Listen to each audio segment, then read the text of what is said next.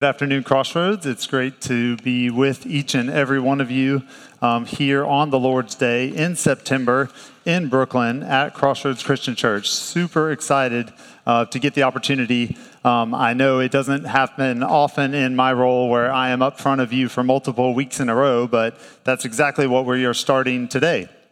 Um, Today, we're going to begin a three week vision series here at Crossroads, and it's based on the three core values of our church knowing Christ through the scriptures, growing together as a family, and going into the world to make disciples of Jesus.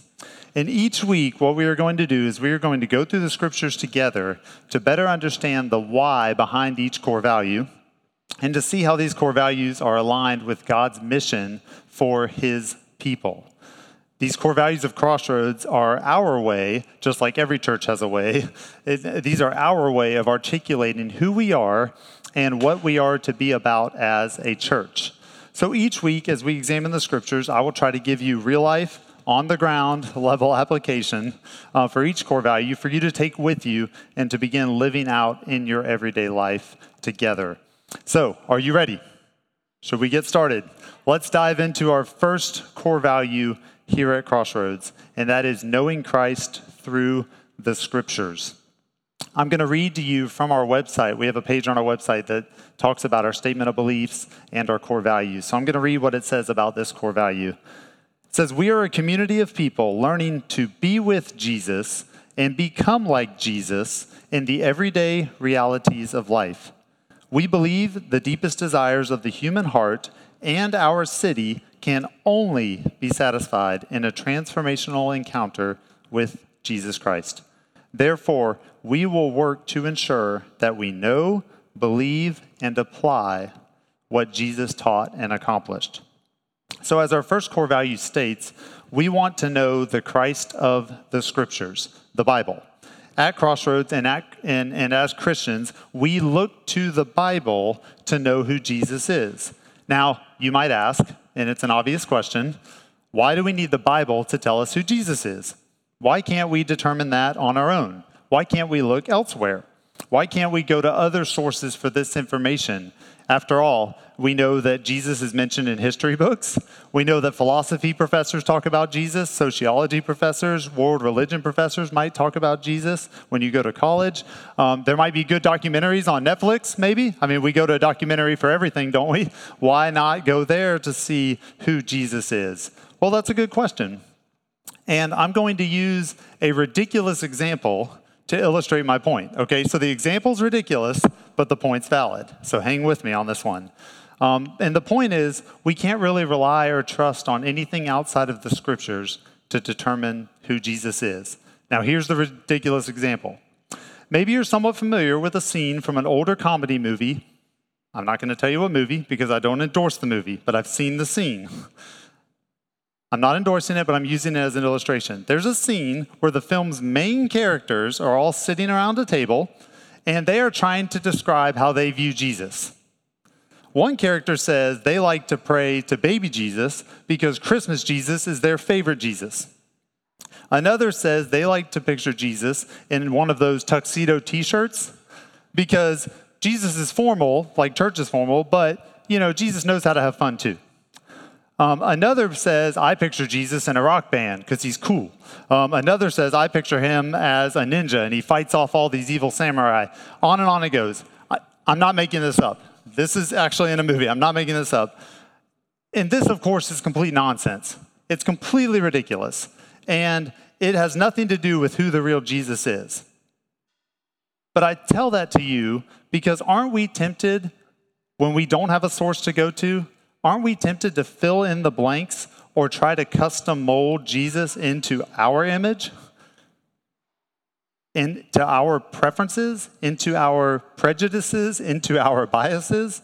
I mean, if there's no trustworthy source, if there's no standard, then how are we supposed to evaluate amongst one another who Jesus is? It'd be impossible. But thank God he has given us a standard. God has given us a trustworthy source to show us who Jesus is. And it's contained right here it's the Bible, it's the scriptures. The scriptures are God's word, and they tell us who Jesus is, what he has done, and why we should place our faith and trust in him, in him alone for salvation. The scriptures, the Bible, reveals to us God's unified plan for all of world history. You may not know that. Maybe you've never read through the Bible start to finish, but the Bible presents to us God's plan for world history. God's ultimate purpose is wound up in Jesus. it's in uniting all things in Him, things in heaven, things on earth. And the Bible's one book, but it's made up of 66 individual books, but they all tell one story. And this story, you could say, is split into four parts creation, fall, redemption, and new creation. I'll break those down briefly. Creation, this is the story of how everything came to be. How did we get here? Where did we come from? How was everything created? And the Bible tells us that God is the creator of everything and everyone. Then we have the fall. Maybe you grew up in Sunday school or in church and you heard the story of Adam and Eve. That's the fall. That's how man falls from grace, right, into sin, and sin enters the world. And it tells that story. Then the rest of the Bible from that moment, from Genesis 3 onward, when the fall is described onward, is about redemption. And we see these little seeds being planted the whole way of how God is going to redeem his creation. And then finally, when we look towards the end of the Bible, we see an account of the book of Revelation. We see new creation. And that's when God, um, in, in his wisdom and his timing, is going to come and recreate everything, and it will be glorious. That's the story of the Bible. And so God's word here in the scriptures, it points forward to Jesus in the Old Testament and it points back to Jesus in the New Testament. The Bible church is about Jesus. It's about him. In Luke 24, verses 44 through 48, um, there, there's, there's an account um, of Jesus. And he's talking to two, he's talking to two guys, and they're confused and he says to them, These are my words that I spoke to you while I was still with you, that everything written about me in the law of Moses and the prophets and the Psalms must be fulfilled. Now, when Jesus says law of Moses, prophets, and Psalms, that's talking about the Old Testament. And then it says, He opened up their minds to understand the scriptures. And he said to them, Thus it is written that the Christ, and he's talking about himself, should suffer and on the third day rise from the dead, and that repentance for the forgiveness of sins should be proclaimed in his name to all nations, beginning from Jerusalem. You are witnesses of these things. So, Jesus himself, in case anybody's ever wanting to try to questioned you on, hey, well, well, how do you know, like, how do you know who Jesus is, or how do you fi- find that out? Jesus himself says that the scriptures are the place where his story is told. Jesus says that we ought to believe what the scriptures say about him and not anything else. So, what do they say? What do they say about Jesus? Now, I have to confess, time does not give me, I don't have enough time to, to list out every single Bible reference to Jesus um, in the scriptures because there's more than 1,300 of them. And that doesn't include references that have the word Lord, Christ, or Messiah. Just talking about Jesus Christ, there's 1,300 references in Scripture. So I'm just going to give you a small sampling of what the Scriptures say about Jesus. First, they tell us that Jesus is God and that he was involved in creation in the beginning. John 1 1 through 5 says, In the beginning was the Word, and the Word was with God, and the Word was God. He was in the beginning with God. All things were made through him, and without him was not anything made that was made. In him was life, and the life was the light of men. The light shines in the darkness, and the darkness has not overcome it. There's a lot more scripture coming. Hang with me, okay? The Old Testament pointed to Jesus. Genesis 3, verse 15. I will put enmity between you and the woman, and between your offspring and her offspring. He shall bruise your head, and you shall bruise his heel. Isaiah 9, 6 through 7. For to us a child is born, to us a son is given, and the government shall be upon his shoulder, and his name shall be called Wonderful Counselor, Mighty God, Everlasting Father Prince of Peace. Of the increase of his government and of peace there will be no end on the throne of David and over his kingdom to establish it and to uphold it with justice and with righteousness from this time forth and forevermore. The zeal of the Lord of hosts will do this. We also see in the scriptures, Jesus is the second person of the Trinity. Jesus is the Son of God. John 1:14. And the Word became flesh and dwelt among us, and we have seen his glory, glory as of the only Son from the Father, full of grace, full of truth. Mark 1 9 through 11. In those days, Jesus came from Nazareth of Galilee and was baptized by John in the Jordan. And when he came up out of the water, immediately he saw the heavens being torn open and the Spirit descending on him like a dove. And a voice came from heaven You are my beloved Son. With you I am well pleased. We see the scriptures tell us Jesus is the Christ. John 11, 25 through 27. Jesus said to her, I am the resurrection and the life. Whoever believes in me, though he die, yet shall he live. And everyone who lives and believes in me shall never die. Do you believe this? She said to him, Yes, Lord, I believe that you are the Christ, the Son of God, who is coming into the world. Jesus is the Lamb of God, church. John 129. The next day he saw Jesus coming toward him and said, Behold, the Lamb of God who takes away the sin of the world. Jesus is Lord, church. 2 Peter 3:18 but grow in the grace and knowledge of our Lord and Savior Jesus Christ. Romans 14:9 says, "For to this end Christ died and lived again, that he might be Lord of both the dead and of the living." Jesus saves, church. Amen. Jesus saves. John 14:6, Jesus said to him, "I am the way and the truth and the life. No one comes to the Father except through me." Acts 4:12, and there is salvation in no one else, for there is no other name under heaven given among men by which we must be saved. As you can see, church, that's a sample. There's 1300 references. That's just a few. The scriptures have much to say about Jesus. They are the authority on who Jesus is. So that is why, as a church, we say we want to know Christ through the scriptures not through any other source, not through our own lens, not through our own ideas. We put on the lens of Scripture to see Jesus. Now, why is this a core value at Crossroads? Why is it essential for us to know Christ through the Scriptures? Well, a couple of reasons. As Christ followers and as God's people, we understand that a relationship with Jesus Christ as Lord and Savior is the most important relationship in our lives. Without Christ, the Bible says we are dead in our sins and in our trespasses against God. Ephesians 2:1. It's not on the screen, don't worry. Uh, Ephesians 2:1. And you were dead in the trespasses and sins. Because remember, sin, the Bible says, it, it promises life, it promises something good to you, but it always betrays. It always betrays. It never lives up to its promise. Sin promises life and joy and all these things, but it actually brings death and separation from God. Romans 6:23 says, "For the wages of sin is death." But God made a way for us to be reconciled with him, church. God made a way for us to have our sins forgiven. Sin's a big problem, but God made a way where we can have our sins forgiven and we can have eternal life with him. And that's the back half of the previous verse I just read. Romans 6:23, it says, "But the free gift of God is eternal life in Christ Jesus our Lord." Jesus Christ is the way to have a life with God. The reason that we want to know Christ as a people, as a church, is because we want to be with him, we want to become like him, we want to live like him. He, Jesus, is our only hope in life and death.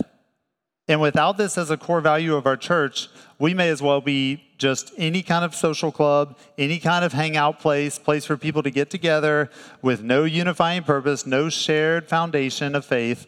Um, I'll, I'll, give you, I'll, I'll, I'll give you an, a thought on that here in a minute, but without this as a core value, there's nothing that differentiates us as a church from any other kind of place where people just gather together.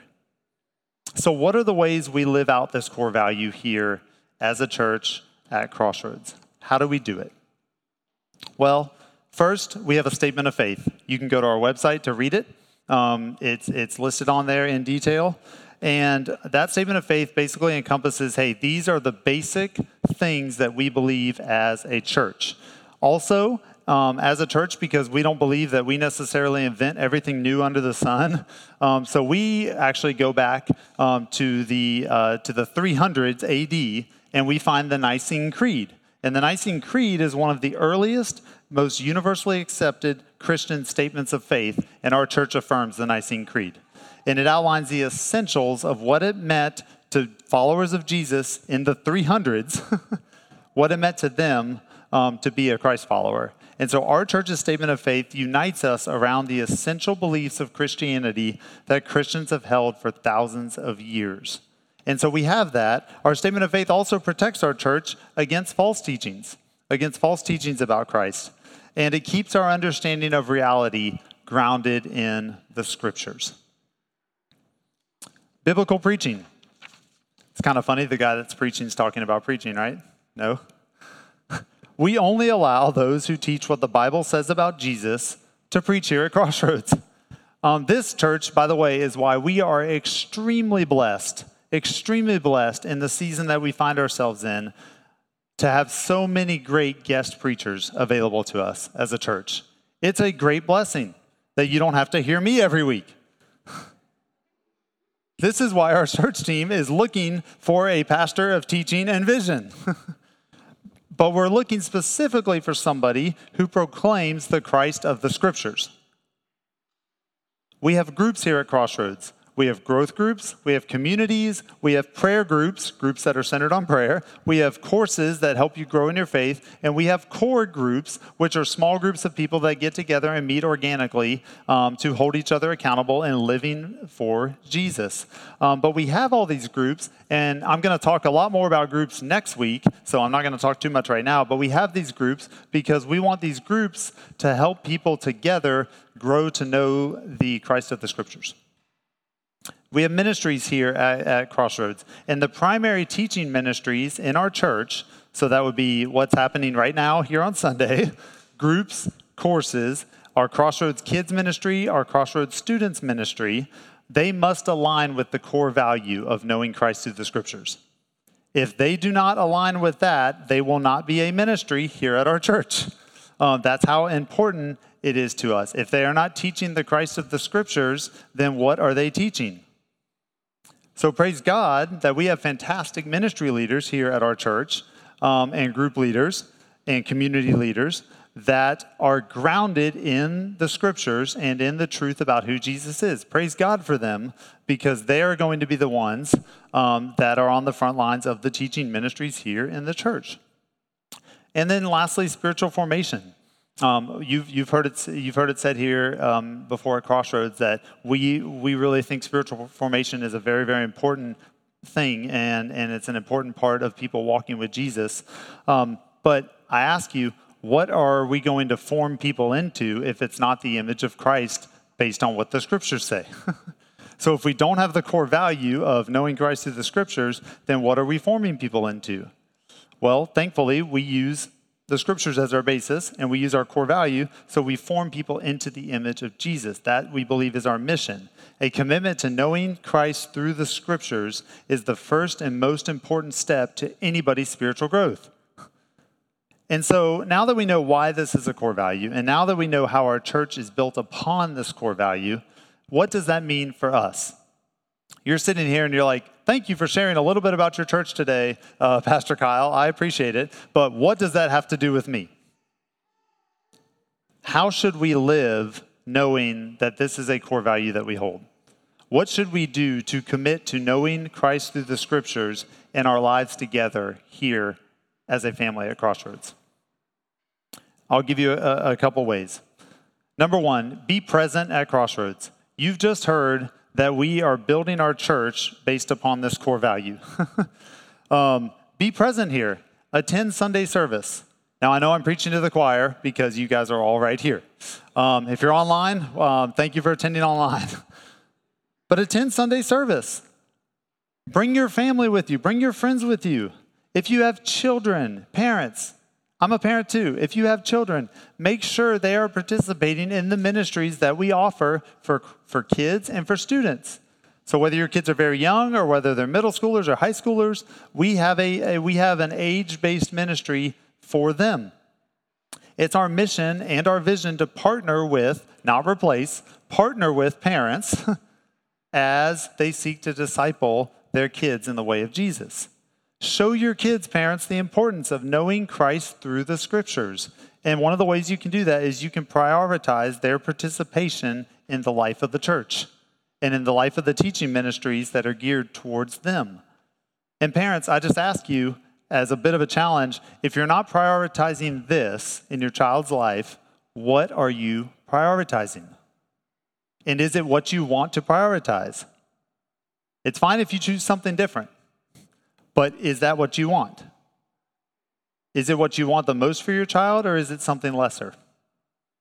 And finally, why invite other people to church with you? Why do that? Well, you know what they're going, you know what they're going to get.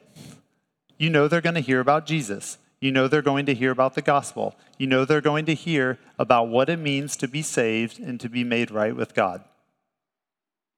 You know that the Jesus that they hear about will be the Christ of the scriptures and the Christ that the Bible talks about. Second, join a group.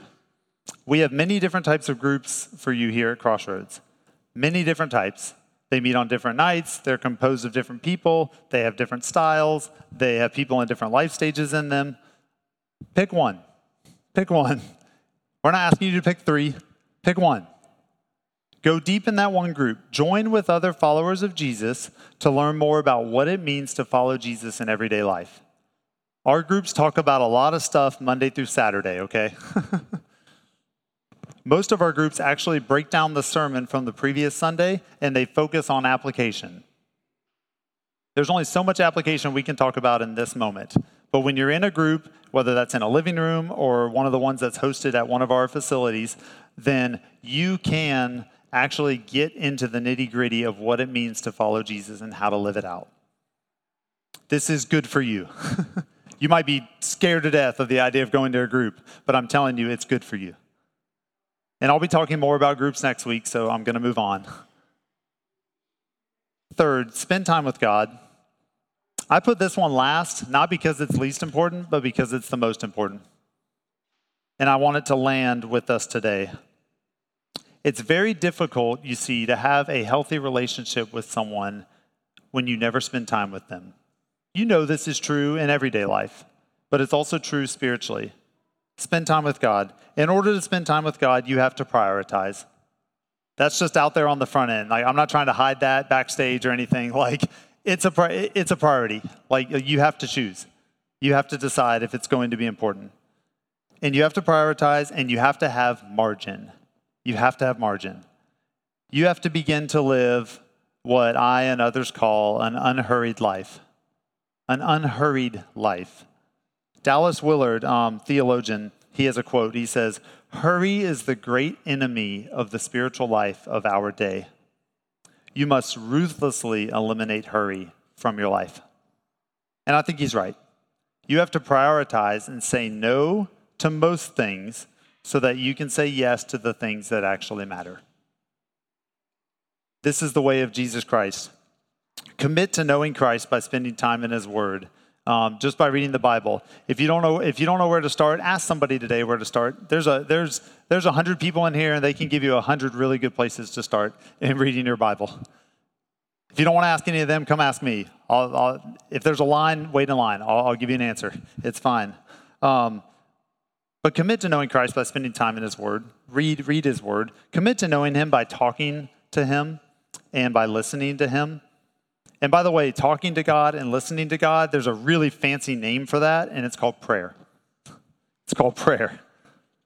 Jesus says in Matthew 7, verse 7 through 11, He says, Ask and it will be given you, seek and you will find, knock and it will be opened to you. For everyone who asks receives, and the one who seeks finds, and to the one who knocks, it will be opened.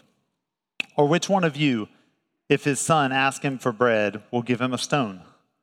Or if he asks for a fish, will give him a serpent? If you then, who are evil, Jesus doesn't mince words there. If you then, who are evil, know how to give good gifts to your children, how much more will your Father who is in heaven give good things to those who ask him? Praying to God is not something that should be intimidating or cause great anxiety or fear. He says he is ready to listen. His ear is bent towards us. God desires for us to know Him and to be in relationship with Him forever. That's why He created you. because when you know Him and you're in relationship with Him, you will give Him glory. God delights it when we come to Him, not because He needs us to, He doesn't need anything from us, but because He wants us. He loves us that much. So, allow me to read again from our website about our first core value.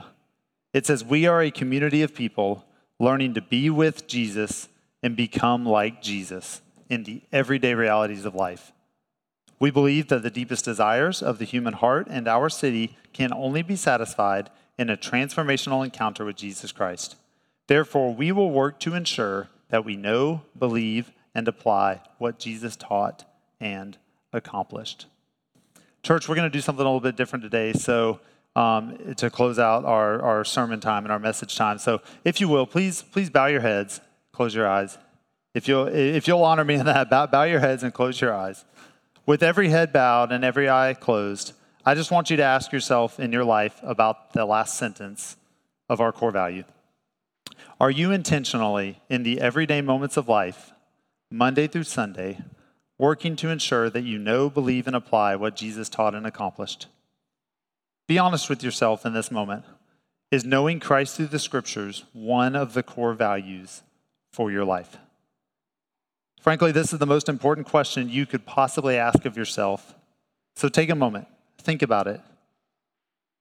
You heard that today, without Christ, the scriptures say you are dead in your trespasses and sins. This means that you are unable to save yourself from the coming wrath of God towards sin. That's the bad news. But the good news is that God has made a way for you to come to Him. And the scriptures tell us over and over again that Jesus is that way? Have you laid down your sins at his feet? Have you let go of your will and your way of doing things? Have you surrendered your life to Jesus? Have you placed your faith in him alone, him alone, for salvation and for eternal life? Maybe you've done that many years ago. Maybe you've done that recently. Or maybe in this moment, you realize that you've never repented of your sin, you've never trusted in Christ. If you're in one of the first two groups, take this moment right now, right where you are, heads bowed, eyes closed, to thank God for saving you. And if you're in the last group, I just want you to hear the grace of Jesus is available for you today, right now, in this moment. You can turn away from your sin and you can trust in Jesus to save you. His gift of eternal life is free for you because he paid for it already on the cross. You just have to receive it. If you're here today and you want to turn away from your sins and begin to follow Jesus, you can express that to him in a prayer from your heart right where you are. You can say something like, God, I know I'm a sinner and there's nothing I can do to save myself. I know that I deserve the consequences of my sin. However, I'm trusting in your Son, Jesus Christ, as my Savior. I believe that his life, his death, and his resurrection provided for my forgiveness. Jesus is Lord, and I believe with all my heart that you raised him from the dead. I want Jesus to be Lord and Savior of my life. Forgive me of my sins and save me. By faith, I gratefully receive your gift of salvation and eternal life. Transform my mind and heart into the image of your Son, Jesus. I want to live for you. I thank you for my salvation. In Jesus' name, amen.